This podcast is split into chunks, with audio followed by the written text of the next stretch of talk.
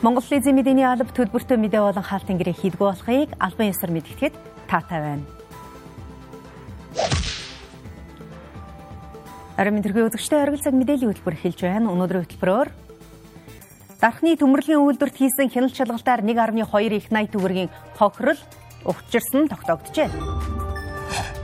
Эрдэнэ тавталгаа компани 70 гаруй ажилтан үндэслэхүүгээр ажилласан халсан байна. Гэр хорооллын 78 70 мянга гаруй өрхөд давхар шаталттай 100 тарааж утааг багасгана. Эдгээр бол өмсөд мэдээллийн дэлгэрэнгүй хөрөх болно.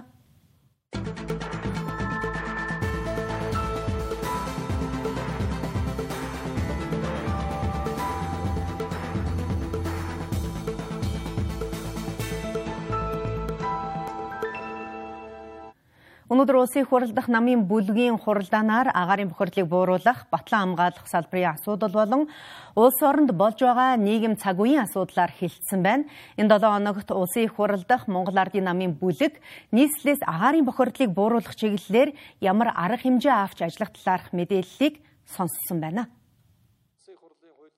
Монгол Ардын намын бүлгийн хуралдаанаар улсын их хурлын 9 мянган хорооны даргын бүрэн эрхийн хугацаа дуусгар болсонтой холбогдуулж дараагийн дарга нарыг нэр дэвшүүлж тодруулахад баримтлах зарчим болоод нийслэлээс агарын бохирдлыг бууруулахад хийж хэрэгжүүлэх арга хэмжээний талаарх мэдээллийг сонссон байна. Агарын бохирдлыг бууруулах богино хугацааны бодлогын хүрээнд эхний ээлжийн цахилгаан халагуур давхар шаталтаа зуух, угаар мэдрэх зэргийг гэр хорооллын 90 мянга гаруй орчим айл өрхөд суйрлуулахар болсон байна. Үүнээс 70 мянга гаруй айлд давхар шаталтаа зуухыг туршилтаар ашиглуулахар төлөвлөсөн байна. Ингэхдээ нийт 100 орчим тэрбум төгрөгийг зарцуулах тооцоог гаргасан байна. Нөгөө агарын бохирдлыг бууруулах үндэсний хороо эрчим хүчний сайдаар ахлуулж ирсэн учраас эрчим хүчний сайдын багц төр байсан билий. За энэ нь нөгөө татан богдсон. Сан газрын шийдвэр гараад татан богдсож агарын бохирдлын асуудал шууд нийслэл рүү шилжсэн билий. Тэ. Энтэй холбогдуулаад бид тэр 25 тэрбум төгрөгийг байгаль орчны сайдын багц дээр агарын нийслэлийн агарын бохирдлыг бууруулах зардал гэж тусгасан. Тэгэхээр одоо бол байгаль орчны сайд хэрхэн шилжүүлээл тэгээд нийслэл агарын бохирдлыг бууруулах ажлаа хийгээд явах хөрөнгө санхүүгийн асуудалд тусгацсан гэж та бүхэн ойлгож болно. Амжиргааны түвшнээс доовор за бас энэ 100 одоо пиш асуудалтай юм одоо айл өрхүүдтэй 70-80 мянган айл өрхөд бол нэг яралтаагаар нөгөө давхар шаталтай буюу утаанд хорыг бол давхар шүүлтүүрээр шүүж ингээ гардаг ийм одоо 100-ыг бол ашиглуулах энэ төс төлбөрийг бас гаргаад хэрэгжүүлэлтийн шатанда явж байна. Харин арчилсан намын хуралдаанаар хэвлэлийн эрх хэрэгчлөөг хамгаалах, батлан хамгаалах салбарт болж байгаа хүний эрхийн зөрчил мөн ногоо автобустай холбоотой асуудлаар сонсгол зохион байгуулах зэрэг асуудлыг хилэлцсэн байна. Хүний эрхийн дид хороог бид яаралтай хуралдуулсан. За хүний эрхийн дид хорооноос хуралдаад үнэхээр цэргийн амнаас бол хохирдгийн байна. Хүний эрхийн зөрчил асрах байна. Энэ чиглэлээр маш олон ажлуудыг хийх шаардлагатай байна гэж үзээд хүний эрхийн дэд орооноос бид нар Монгол Улсын ерөнхийлөгч тухайн үед Талтмаагийн батлага байсан. Мөн засгийн газарт одоо чиглэл хөргүүлсэн байгаа. Эннийхээ одоо энэ чиглэлийн дагуу өгсөн арга хэмжээнүүдийн талаар бид одоо хяналтаа тавьж ажилланаа. 2016 онд нэгдсэн үндэсний байгууллагаас манай зөвлөмж өгөөд энэ гэмт хэрэгэ халаа гэж зөвлөмж өгөөд Монгол улс их хурл хүлээж энэ зөвлөмжийг хүлээж авсан. За харамсалтай энэс ухарсан өнөөдөр 180 орноос энэ хэвлэлийн эрхчлөөний индексээр эрд явж исэн орон эрд явж байгаа орон за өнгөрсөн жил бол нэг хоёр байр урагшилсан. Ийм байдалтай байна. Ийм учраас энэ хуулийн зохицуултууд дээр нэлээд сайн анхаарал хандуулж ажиллах ёстой юм байна. За энэ дээр хуульч судлаачдыг ажилуулын сэтгүүлчдийг оролцуулсан хилцүүлэг зохион байгуулад энэ чиглэлийн эрх зүйн орчныг боловсронгуй болгоё гэдэг ийм санал оруулсан юм а. Цэргийн орчин нөхцөл, байр савны ахуй нөхцөл олон зүйл энд иргэн гэдэг талаас хандж байгаа хандлага энд байхгүй болчихжээ. Ийм учраас Батлан балхын сайд огцрох ёстой. Батлан балхын сайдад шинээр иргэний төлөөлөл очих ёстой гэдэг ийм байр суурьтай байгаа. Мөн улсын төсөвд агарын бохирдол бууруулах зардал буюу 25.8 тэрбум төгрөгийг тусгасан байна. Агарын бохирдлыг бууруулах үндэсний хорой татан буугдсанаар энэхүү ажлыг нийслэлийн засаг даргын тамгын газар руу шилжүүлсэн байна. Монгол Улсын ерөнхийлөгч хүрэлцөх хятад хэлээр мэнчилгээ дэвшүүлсэн гэсэн агуулгатай бичлэг захим орчинд тархсан. Тэгвэл энэхүү асуудлаар Монгол Улсын ерөнхийлөгчийн хамгаан газраас тайлбар мэдээлэл хийлээ. Энэхүү дүрс бичлэг нь 2022-оос 2023 оны хичээлийн шинэ жилийн нээлтэн зориулж ерөнхийлөгчийн цаг нэвтрүүлэгт зориулж хийсэн дүрс бичлэгийг тусгай програм ашиглаж эвлүүлсэн гэдгийг холбогдох албаныхан хэлж байна. Нийгмийн сүлжээнд нэр бүхий хаягаас орчин үеийн технологи програм ашиглан Монгол Улсын ерөнхийлөгчийг хятад хэлээр ярьж байгаа мэт хуурамч мэдээлэл байршуулсан нь хөрш хоёр орны ард түмний харилцаанд зориуд сэв суулгах үйс ноцтой үйлдэл болсон. Мөн Монгол Улсын ерөнхийлөгчийн нэр төрд халдсан гэж үзэж байгаа юм. Энэ нь улс орны үндэсний аюулгүй байдлын эсрэг Монгол Улсын нэр хүнд төр тусмын хөрш орнуудын найрсаг харилцаанд ноцтой занал хийсэн үйлдэл болж байна. Монгол улсын үндсэн хууль зааснаар Монгол улсын ерөнхийлөгч нь эх орноо гадаад харилцаанд бүрэн төлөөлөх эрхтэй алан тушаалтан тул төрийн тэргүүний нэр төр халдшгүй байдлыг хуулиар хамгаалдаг. Иймд хөрш орнууд олон улсын давтамд Монгол улсын нэр хүндийг унгах, байр суурийг гуйвуулах, Монгол улсын ерөнхийлөгчийн нэр төрд халдах альва хууль бус үйл ажиллагааг дасан зохицоол дасан зогсоолгохоор хууль хяналтын байгууллагт хандаж өг болохыг үүгээр мэдэгдэж байна мэдээч хэрэг яг ямар зохион байгуулалтаа ямар хуу үйл ажиллагаа хэрхэн хийсэн гэдгээс хамаарч одоо тэр гинтэргийн шинжтэй ялангуяа эрүүгийн гинтэргийн шинжтэй юм өслүүдэд байгаа гэдэг талаар мэдээлэлүүд байгаа. Ийм дэргэд альва мэдээ мэдээллийн үнэн бодит байдал их сурвалжийг нэгтлэх мөн хэвлэл мэдээллийн байгууллагууд зөв мэдээллийг олон нийтэд өгөхийг холбогдох албаныхан хүссэн юм а. Дараагийн мэдээллийг үзэгч та бүхэндээ өргөжлүүлэн хүргэе. Эрдэнтийн 49% дархны төмөрлөгийн үйлдвэр хөтлийн цемент шохон компаниудыг хууль бус хувьчлалаар авсантай холбоотой шүүх хурлын анхны хилцүүлэг маргааш болох юм. Энэ асуудлаар уулуурхаан хүнд үйлдвэрлэлийн дэд сайд асан Бат найрамдал мэдээлэл хийлээ. Тэрээр энэхүү луврын системд тухайн үеийн улсын хурал засгийн газар болон Монгол банк хөгжлийн банкны төлөөллүүд холбоотой гэдгийг хэлж байна.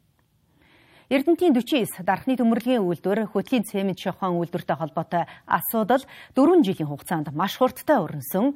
2016 оны сонгуулийн өмнөх өдөр Эрдэнтийн 49%-ыг Оросын холбооны улсаас хувийн компани худалдаж авсныг ерөнхий сайд асан сайхан бэлэг зарлаж байсан. Мөн дархны төмөрлөгийн үйлдвэрийн хөрөнгө оруулалтын гэрээг 2011 онд байгуулсан зэрэг үйлдэл нь манай улсын хамгийн том бөгөөд олныг хамарсан луйвар болсон гэдгийг тэрээр хэлж байсан юм. Эрдэнтийн 49%-ыг хувийн компани авахд бол 51%-ийг эзэмшиж байгаа төр буюу улсын хурлаас зөвшөөрөл авах хэрэгтэй байсан. Төр би давуу 49% авахаас татгалзаж байна гэдэг шийдвэр гарч иж энэ 49%-ийг хувийн сектор авах процесс явах хэрэгтэй хуулиар бол. А энэ процесс харамсалтанд яваагүй энийг тухайн үедээ сайхан бэлэг ерөнхий сайд яг оюу толгой дээр явсан процессын дагуу улсын хурлаар оруулахгүйгээр засгийн газрын нэг шийдвэрээр яг сонгуулийн үеэр 6 сарын 2016 оны 6 сарын 13-нд бүгдээрээ сонгуйл гээд Монгол улс даяарт харцсан энэ үед улсын хурлыг улсын хурлын засгийн газрыг яаралтай хуралдуулж цөөхөн хідэн сайдтай одоо энийг улсын хурлаас шийдвэр гаргуулсан байна. Мөн хөтлийн цемент шохоо үйлдвэрээс өнгөрсөн хугацаанд учирсан хохирлын хэмжээг гаргасан байдаг. Нийт 660 тэрбум төгрөгийн хохирол учирсан бол дархны төмөрлөгийн үйлдвэрт хийсэн хяналтчилгаалтаар 1.2 их 80 төгрөгийн хохирол тогтоогдсон байна. Эрнэс 5 толгой компани ажилчдыг үнэлэлгүйгээр ажлаас нь халсан талаар мэдгдсэн байна. Тодорхойлбол хөдөлмөрийн тухай хууль болон бусад холбогдох хуулийн заалтыг ноцтой зөрчиж, ажлын байрны дарамт шахалт үзүүлж үнэлэлгүйгээр ажлаас нь халсан байна. Тиймээс Эрнэс 5 толгойд ажиллаж байсан иргэд ажлаас үнэлэлгүйгээр халагдсан шалтгааныг холбогдох хууль журмын дагуу шийдвэрлэх хүсэлтэй байгаагаа ерөнхий сайдад уламжилж байгаагаа мэдгдлээ. Эрнэс 5 толгой компани 70 гаруй хүнийг ажлаас нь үнэлэлгүйгээр чөлөөсөн талаар тэд мэдээлэл хийлээ. Өвчтөө гэсэн бичгтэй байсан ч ажлаас нь өөрт нь мэдэгдэлгүйгээр халсан. Мөн гадны улсаас 100 гаруй ажилтныг ямар нэгэн шалгалт шалгуургүйгээр ажилд авсан талаар Эрдэнэс 5 толгой компанид ажиллаж байсан иргэд хэлж байна. Компанид ямар нэгэн хохирол байхгүй. Тэгээ ингээд одоо өөрийн ашиг сонирхол дулдуудад ах トゥ хамаатан саднаа авдаг юм ашиг сонирхол байдгийм үү ингээд дураараа ингээд үзэгнийхээ үзүүрээр хүний амьдралыг ингээд шийдээд шууд ажлаас нь чөлөөчдөг. Цаашдаа би энэ олон үр хүүхэд ач зээнэрийн амьдралыг яаж төжих вэ? Би 33 жил уул уурхайн салбарт ажиллачаад өнөөдөр ингээд Ганбат гэдэг хүний үзэгний үзүүрээр ингэж амьдралаа шийдвүлэх би ийм эрхтэй буруу юм хийсэн хүн гэж ойлгохгүй. Тушаал болгоны дээр 1991 онд батлагдсан Бүгд найрамдах Монгол ард улсын засгийн газарт бүрэн эрх олох тухай хуулийг үндэслэж ингээд халж байгаа. За энэ үнд хуулиар бол нийтлэг хуулийг одоо хэрэглэхгүй гэдэг заалтыг одоо ингээд хэтрүүлэн ашиглаж байгаа ийм асуудал байгаа. Яагаад ингээ өвчтөе хүнийг бүгд найрамдах Монгол ард улсын хуулиар ингэж халж байгаа юм бэ? Энд чинь өөрөө асуудалтай гэд хүний нөхцөөсөө тодруулахад юусоо яг хизээ ажил тасалсан талаар тодорхой тайлбар тавихгүйгээр л шууд ажлаас салах тушаалыг танилцуулсан. Тэгээ миний би хөдөлмөрийн маргаан үүсгэж шүүхэд хандсан анхан шатны шүүхээр бол ялсан давжтал шатны шүүхээр бол 12 сарын 25-наас хойш ажил тасалсан гэдэг шийдвэртэйгээр одоо ингэ явж байгаа. Энэ одоо хүмүүсийн хөдөлмөрлөх эрхийг хамтын гэрээ хэлцэрийн дагуу асуудлыг шийдэх бүрэн боломжтой байтал энэ хүмүүсийг халаад 100 гаруй хүн одоо гаднаас ажилтан одоо авсан ямар нэгэн одоо шалгуургүйгээр авсан гэсэн ийм мэдээллийг ажилтнуудаас зүгээс өгж байна. Тийм учраас бид юу хэлж яах гэхээр Монгол улсын ерөнхий сайдд бид шаардлага хургуулж байгаа хууль бус үйлдэлийг таслан зогсоогооч ээ. Дахиад шинэ 800 хүний үлдэгдэл үлдсэн одоо хүмүүсээс дахиад энэ нөхцөл байдал гарахгүй гэх юм баталгаа байхгүй байна. Тэгвэл ажил давахдаа хөдөлмөрийн тухай хуулийн дагуу хөдөлмөрийн гэрээ байгуулдаг хэрнээ ажлаас салахдаа хуулийн заалтыг зөрчиж байна гэж Эрдэнэс 5 толгой компанид ажиллаж байсан иргэд ийхүү мэдээлэл хийлээ мэдээллийн хөтөлбөртэй хамт байгаа танд баярлалаа. Анхны цахим номын санга Монгол улсын их сургуульд байгууллаа. Тодорхойлбол энэ хичээлийн жилд Монгол улсын их сургуулийн номын сангаас хамгийн их уншилгаад гардаг хуулийн 400 гаруй ном бүтээлийг зохиолчийн эрхтэйгээр цахим номын санд байршуулсан байна. Ингэснээр оюутнууд цаг аргал зөвлгүйгээр ямар ч байршлаас ном захимаар уншиж судлах боломжтой болж байна. Мөн номыг цахим хэлбэрч шилжүүлснээр цаасан хэлбэрээс илүү хүртээмжтэй болж байгаа юм а. Номыг захимжуулах ажил нь олон эерэг үр дүнд хүргэнэ гэж харж байгаа талаар Монгол Улсын их сургуулийн номын саншны зүгээс хэлж байна. Жишээлбэл лекцийн хичээлийн 200-аас 300 оюутанд нэг номоос даалгавар өгч уншигч судлахыг багш нь санал болгох тохиолдол их байдаг. Гэтэл тухайн ном нь 50 орчим ширхгэл байдаг ба оюутнуудын дунд ном авах хүлээлтийн хугацаа их өсдөг байна. Үүнтэй холбоотойгоор цахим номын санг бий болгож байгаа юм байна. Мөн цахим номын сан нь тухайн номыг ахин худалдан авах өртөг зардлыг багасгаж байгаа юм а бид нэр цаасан номыг бүрдүүлэхдээ 50 номыг 50 50 хэсгийг худалдан аваач гэсэн эрэлт хэрэгцээг нь бүрэн хангадаггүй. Яагаад гэвэл тэр хичээлийг 200 оюутан 300 оюутан судалсан байхад хичнээн 50 ном байсан ч хэрэгцээг нь хангаж чаддаггүй. 50 хүүхэд нь аваад гэрээрээ явцдаг үлдэгдэл нь унших номгүй нөгөө уншлагын танхимынхаа 10 номон дээр ээлжлэл таардаг байсан тийм үү. Тэгвэл эн чинь цахимжснаар бүх хүн одоо мөсийн оюутан л бол CCID-аараа бүгд унших боломжтой болохоор хүртээмжийн асуудлыг маш сайн шийдвэрлэж өгч байгаа. Монгол Улсын их сургууль нь 2015 оноос хойш бүртгэлтэй цаасан хэлбэрийн номоо цахимжуулах ажлыг эхлүүлжээ. Үүний хүрээнд одоогоор 1200 гаруй нэр төрлийн номыг цахимжуулаад байна. Үүний 400 орчим нэр төрлийн номыг 200 сая орчим төгрөгөөр зохиогчтой гэрээ хийн худалдан авч цахим номын сандаа барьшуулжээ. Харин үлдсэн 700 гаруй номыг зохиогчийн зөвшөөрөлтөөр хандивын шугамар бүрдүүлэн үн төлбөргүйгээр цахим сандаа барьшуулсан байна. Тэгэхээр мэдээч Монгол улс маань ер нь бол одоо захимжин дижитал болно гэдэг тэрний гол нэг үндэс нь би бол намын сан гэж харж байгаа. Тэгэхээр мэдээж иргэний ажил 15 оноос хойш бол явсан. Бид нар цаашдаа санхүүжилтээ өсгөх энэ ажилдаа эрчимжүүлэх ажил дээр бол бас төвлөрч анхаарч ажилланаа. Ийхүү Монгол Улсын их сургууль нь цаашид бүртгэлтэй бүх номоо цахимжуулснаар номыг ахин худалдан авах өртөг зарлыг багасгаж байна. Үүнээс гадна хүртээмжтэйгээр оюутан нэг бүр уншиж судлах боломжтой болж байгаа сайн жишг гэдгийг оюутнууд болон номын санчны зүгээс илэрхийлж байна.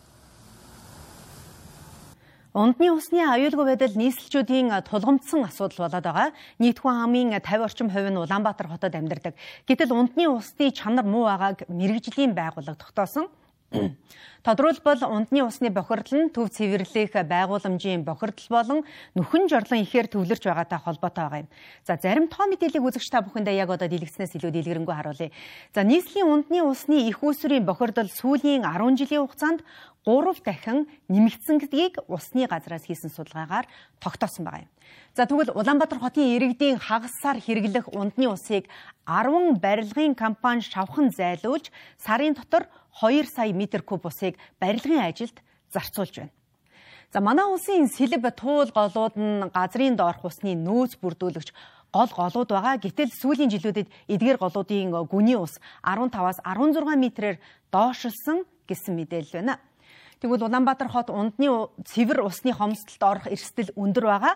Мөн ундны усыг зохистой хэрэглээгүй улмаас манай улс 2040 он гэхэд ундны усны хомсдолд орох эрсдэлтэй байна. 2040 он гэхэд манай улс цэвэр усны хомсдолд орох эрсдэлтэй улс орнуудын тоонд багтсан байна. Жилээр их тусам өсөн нэмэх зорилгоо хотын төвлөрлийг сааруулж, шин суурьшлийн бүс дагуул хотыг хөгжүүлж байж, усны тулгамдсан асуудлыг шийдэх боломжтой байгаа юм а. Манай улсад зөвхөн нүхэн жорлонгоос өдөрт 525 сая тонн шингэн 1.4 сая тонн өтгөн хаягдтал хуримтлагдж, байгаль орчин хөрсөнд ил задгай хаягдж байна. Агаарын бохирдлоос илүү ус хөрсний бохирдол үндэсний хэмжээний гамшиг болсныг дээрх тоо баримт харуулж байгаа юм а. Иймд цаашид манай улс цэвэр усны аюулгүй байдал дүн шинжилгээ хийж эрсдлийг тооцоолох шаардлагатай байгаа юм. Тэгвэл ундны усны бохирдлыг нүхэн жорлон хэрхэн нөлөөлж байгаа талаарх ярилцлагыг манай сэтгүүлч Лавгжов зочинтой хийсэн байгаа. Та үргэлжлүүлэн хүлээ авч үзнэ үү? Оргил цагаа мэдээллийн хөтөлбөр зочны ярилцлагаар үргэлжилж байна. За ундны усны бохирдлын талаар Усны газрын дарга Батбаяртай ярилцахад бэлэн болоод байна. Орой минь. За хоёлаа ярилцлага эхлээд ундны усны бохирдлын одоо хамгийн том үүсгээд байгаа э, шалтгааны нь хоёлаа эхлээд шууд авчи. За би Улаанбаатар жишээ авчи. Улаанбаатар хотод нийт нэг сая 500 мянган хүн амьдарч байна. Энэний сая 500 мянган хүний аа нэг 50% нь буюу 750 мянган орон сууцнд амьдраад их хэвхэн за тэрний нэг 80 90 орчим хувь нь төвийн шугамнаас буюу сувгийн удирдах газраас усаар хангагдчих. За энэ ус бол өөрөө энэ төвийн шумаар хангаж ус бол чанарын шаардлага бүрэн хангасан өглөө болгон лабораторийн шинжилгээнд ордог эрүүл ахуйн шаардлага бүрэн хангасан юм ус байгаа. Энэ усыг ууж байгаа хүмүүс бол ямар нэгэн ундны усны богинотлын талаар санаа зовох хэрэггүй. А гэр хороололд амьдарч байгаа хүмүүс маань ус сувгийн удирдах газраас өгч байгаа тэр усыг худгуулаараа дамжиж авч байгаа бол мөн санаа зовх хэрэггүй. Ягаад гэвэл машинанч тэр усны их усүр маань баталгаатай байж байгаа учраас. Гэтэл харамсалтай нь нэлээд олон хүмүүс, нэлээд олон айл өрхүүд за зарим уулын аман дээр байж байгаа шинээр хотчил шинээр сууршмал амьдрал үүсэж байгаа газрууд дээр тухайн бүс нутагтаа өөрийнхөө худгаар усныхаа асуудлыг шийдээд байдаг. Гэтэл энэ худгууд маань бол харин баталгаатай байж чадахгүй байна гэдэг зүйлийг л хэлээд байгаа. Тухайлах юм бол Улаанбаатар хотын сэлб гол дээр юуны шативлингийн гүүрний орчмоос гидсний савханцар илэрсэн. За зайсан гин амны 2 3 хотхны газруудаас унтны усан дотроос гидний савханцар гидсний савханцар илэрсээр гидсний савханцар гэдэг энэ бактерийн яам нь болохоор ерөөсөө хүний ялгцсаар тухайн ус бохирдож байгаа юу гэдгийг шинж тэмдэг учраас бохирдож ийл гэсэн үг. За ингэнгүүт нэг чухал асуудлыг ярих хэрэгтэй болоод байгаа. Бид нар үерийн асуудал гэхээр зөвхөн тухайн үед хэмжээний ус орж ирэхийг л аюул гэж бодоод байдаг. Мэдээж тэр хамгийн гол аюул.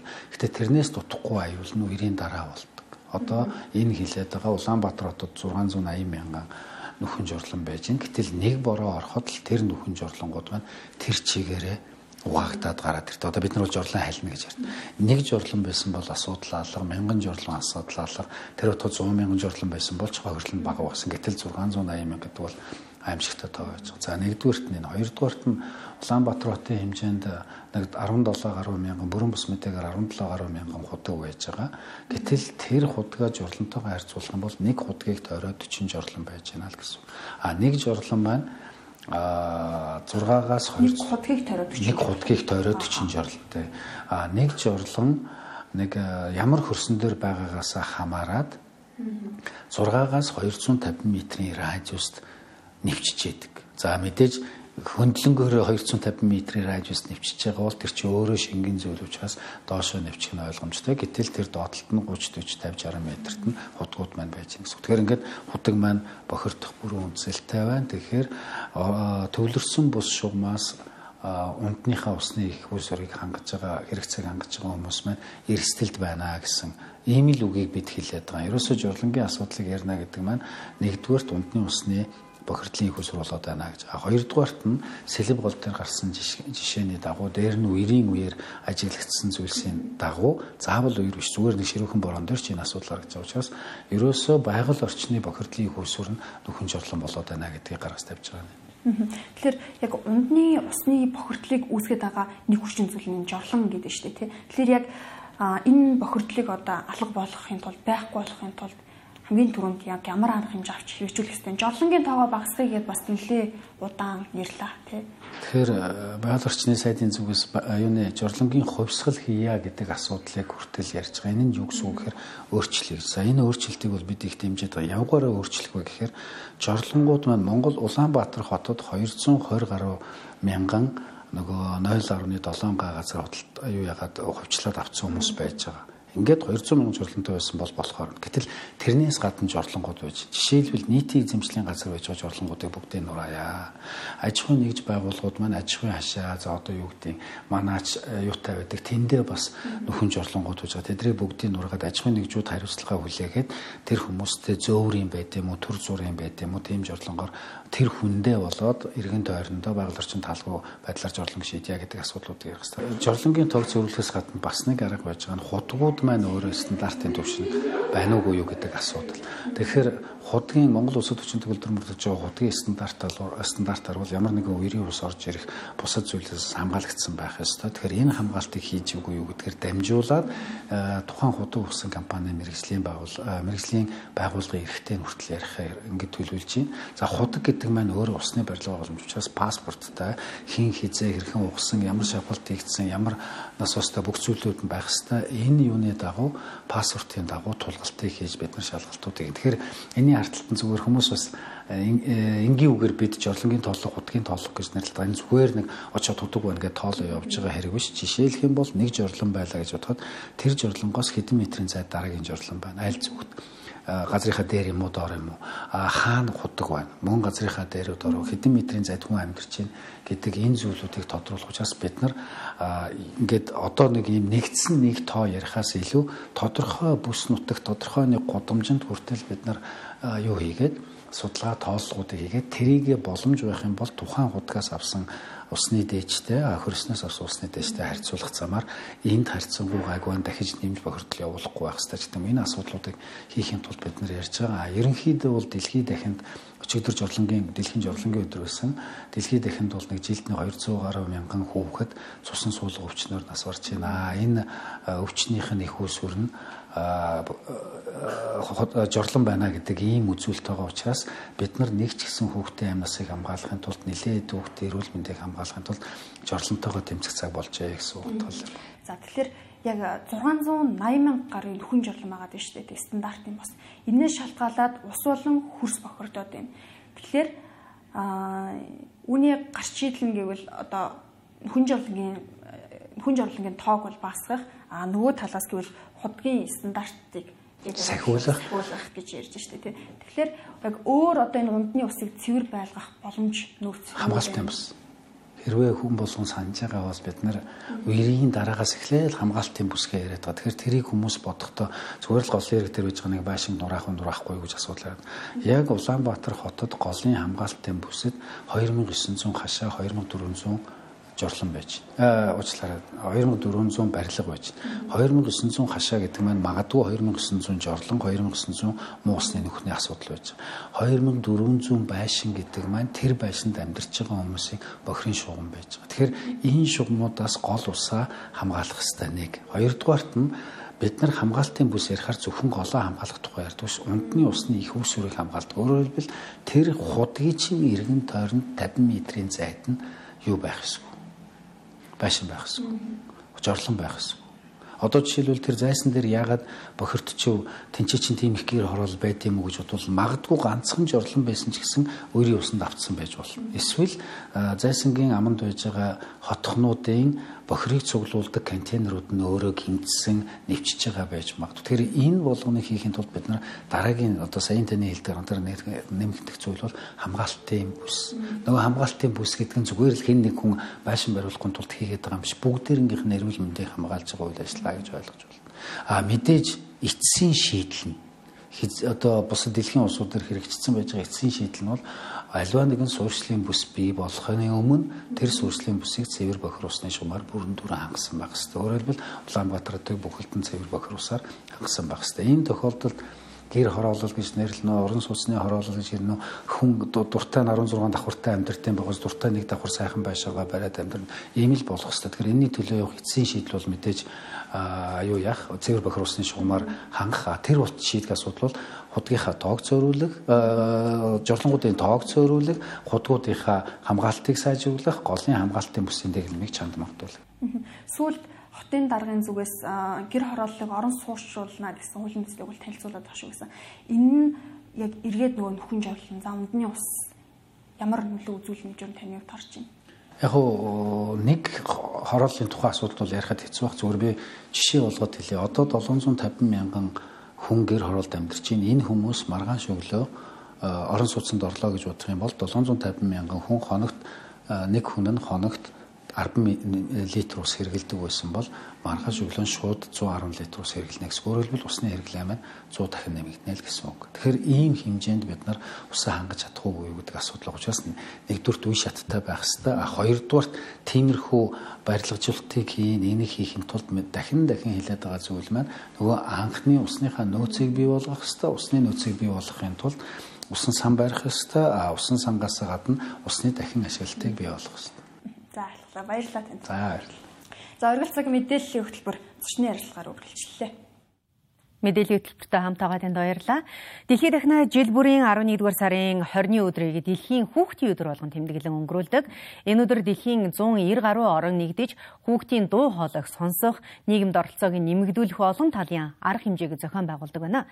Дэлхийн хүүхдийн өдрийг тохиолдуулан Монгол улсын соёлын яам, нэгдсэн үндэсний байгууллагын хүүхдийн сан, оюуны ундраа групп хамтран 6 дүргийн 1500 гаруй хүүхдийн дунд хүүхдийн ертөнц орон зай өдөрлөгийг зохион байгууллаа. Альва улсын ирээдүй бол хүүхэд багчууд. Хүүхэд бүр эрүүл өсч бойжох, аюулгүй орчинд амьдрах, аливаа хүчирхийллээс ангид байх хэрэгтэй байдаг. Иймд хүүхдийн эрхийг нэн тэргүүнд тавьж, тэдгээрт анхаарал хандуулах нь чухал юм. Тэгвэл дэлхийн хүүхдийн өдөрт зориулсан хүүхдийн ертөнц орон зай өдрөлийн хүрээнд хүүхэд багчууд өртөөчлсөн байдлаар музей, соёлын өв, хүүхэлдэйн урлаг, гар урлал, уран зураг, анимашн бүтээх, оньсон тоглоом зэрэг олон төрлийн боловсролын хөтөлбөрт хамрагдан нэг өдрийг суралцаж өнгөрүүлжээ. Монгол улсын хувьд ч гэсэн өнөөдөр одоо хүүхэд бүрийн сэтгэлд цэнхэр тэнгэр одоо цэлмэж явах учиртай юу гэхээр дэлхийн хүүхдийн өдрийг Go Blue буюу энэ цэнхэр өнгөд нэгдээ гэсэн уриалгын дараа улс орнууд тэмдэглэдэг. За өнөөдрийн манай энэ арга хэмжээний хувьд гэх юм бол маш олон талын арга хэмжээ байгаа. Тэгэхээр цаашдаа бол бид энэ хүүхдэд зориулсан хүүхдийн эрх хөгжил хамгааллын одоо үүргээ гүйцэтгэх буюу энэ соёлын салбар, соёл урлагийн салбарууд үдшилэн галерей бүгд одоо маш олон хөтөлбөрүүдийг хэрэгжүүлж энэ хүүхд хамгаалах хүүхэд одоо цагийг ийм одоо арга хэмжээнд зохион байгуулж байгаа. Бид хэдий ч нэ одоо хүүхдээ хөгжүүлж чадна тэр хэмжээгээр одоо бас хамгаалагдах ийм үзэл санаагаар маш олон арга хэмжээнд зохион байгуулж байгаа. Бид нар дэлхийн хүүхдийн өдрийг тэмдэглэн өнгөрүүлж байна. За энэ өдрийн маань гол утга учир бол хүүхдийн эрхийн конвенц 1989 оны 11 сарын яг энэ өдөр батлагдчихсэн. За Монгол улс бол хүүхдийн эрхийн конвенцт нэгдэн орсон эхний 10 улсын нэг гэж явдаг. За энүүгээрээ ч гэсэн олон улсын тавцанд бас маш их бахархаж ингэж явдаг. За хүүхдийн эрхийн конвенц маань өөрөө хүүхдийн зайлшгүй хангагдах ёстой 30 эрхийг бол бүх улс орн бол зайлшгүй биелүүлэх ёстой юм а гэдгийг одоо сануулдаг. За үүнийг бол дэлхийн хүүхдийн өдөр засгийн газар за бүх талууд хамтран тэмдэглэж иргэн бас те бид нар хүүхдүүдийнхээ өмнө ийм үүрэг хүлээсэн шүү хүүхдүүд маань ийм эрхтэй шүү гэдгийг бас тогтмол санаж явж явах хэвээр чухал өдөр байгаа. Тэгээ нүби хүүхдийн сан бол 11 сарын 20-ыг за соёлын яамтайгаа хамтраад За мөн олон улсын байгууллагууд, төрөмс байгууллагуудтайгаа хамтраад жил болгон одоо уламжлал болон тэмдэглээд бас нэлээд удаж байна. Түүнчлэн хүүхдийн ертөнц бүтээлч орон зайн өдрөлийн хүрээнд хүүхэд багчууд өөр хоорондоо танилцж, нөхөрсөг харилцааг бий болгон бүтэн өдрийн турш туршлага солилцож, мэдлэг мэдээлэлээ солилцсон өнгөрүүллээ. Diamond Academy-аас оролцож байгаа. Тэгээд Чимгүс podcast 14 гэдэг өсвөр насны хүүхдүүд зориулсан подкастаа шууд яг одоо энэ чинээс шууд ингээд хүн болгон нээлттэйгээр зочдуудаа шууд суугыг хүссэн надад ярилцахыг хүссэн суугаа суугаад ярилцаад тэгээ тэрийг ингээд тэгээ өсвөрийнхээ яг юу хүсэж байгаа тухай өнөөдөр илүү гоё ярилцъя. Хүүхдүүд яг юу хүсэж байгаа гэдэг тухай ярилцъя гэдэг боддог. Тим зорилготойгоор оролцож байгаа. Тэгээд өнөөдрийн яг үйл ажиллагааны онцлог нь гэвэл маш олон воркшопууд ихтэй хүн болгон гой гой зүйлсүүдийг хүүхдүүд өөрийнхөө хүсэж байгаа зүйлсүүдээр ингээд хүссэн газараа очиж суугаад дуртай дуртай зүйлсээ игээд нэг юм нэг хүн яриад бусдууд нь сонсох биш хүүхэд болгон гоё оролцоотой илүү оролцогч руугаа чиглэсэн хандлагатай гоё арга хэмжээ олж ил гэж бодож байна. Ер нь бол ингээд яг хүүхэд болго ингээ өөрийнхөө хийхийг хүссэн зүйлээ яг ингээ чөлөөтэйгээр илэрхийлж яг өөрөө бүгдийг нь хийж байгаа нь үнэхээр гой санагдаж байгаа сэтгэл насны дээр болохоор бүгдээр яг өөрийнхөө оюун ухаан юм уу эсвэл бүтээж талаа хөгжүүлэх эсвэл уран сэтгэх хүүгээ хөгжүүлэх иймэрхүү юм олон талуудтай байгаа. Эдгээр нь их гой санагдаж байгаа надад бол өнөөдрийн өдрөлгийн та хамгийн их таалагдсан зүйл нь болохоор нөгөө нэг юу сэтгэн бодох чадвар тэгээд сэтгэн бодох чадвар дээр одоо хүүхдүүд нь өөрсдөө багаас оюун тархийг хөгжүүлээд оюун ухааныг хөгжүүлж байгаа гэх гоё. Тэгээд одоо бүх сургуулаас ингэж нэг бүх сургуулаас ирж ингээд энэ өдрөлтөд оролцож байгаа нь үнэхээр гоё санагдаж байгаа. Бүгд ирэхтэй шүү. Хүүхдүүд бас өөр цаас маасаар гоё юм хийж л байлаа. Тэгээд би энийг хийж юм угээд дээр үеийн юм дээр очиод ингээд энэ юм гоё юм хийлгсэн. Тэгээд гоё юм хийлгсэн. Өөр бас юм хийсэн. Тэгээд би ээжтэй үлдээсэн. Тэгээд одоо би энд сайхан баярлнаа. Эх орны ирээдүйн хөгжил дэвшил хүүхэд багчуудтай салшгүй холбоотой байдаг. Иймд хүний эрх хүүхдийн эрхээс эхэлдэг тул хүүхдийг сонсож дэмжих нь олон эерэг хүчин зүйлсийн эхлэл болдог байна. Монгол лиз та бүхэндээ оргил цаг мэдээллийн хөтөлбөрөөр шууд хүргэлээ. Улс төрийн нам эвслээс ангид хаалтын гэрээгүй, аж ахуйн нэгж байгууллагын захиалаггүй, төлбөргүй мэдээ мэдээллийг хүлээн авч үзсэн үзэгчдэнд баярлалаа. Үзэгчтэй оройг сайхан өнгөрүүлээрэ баяртай.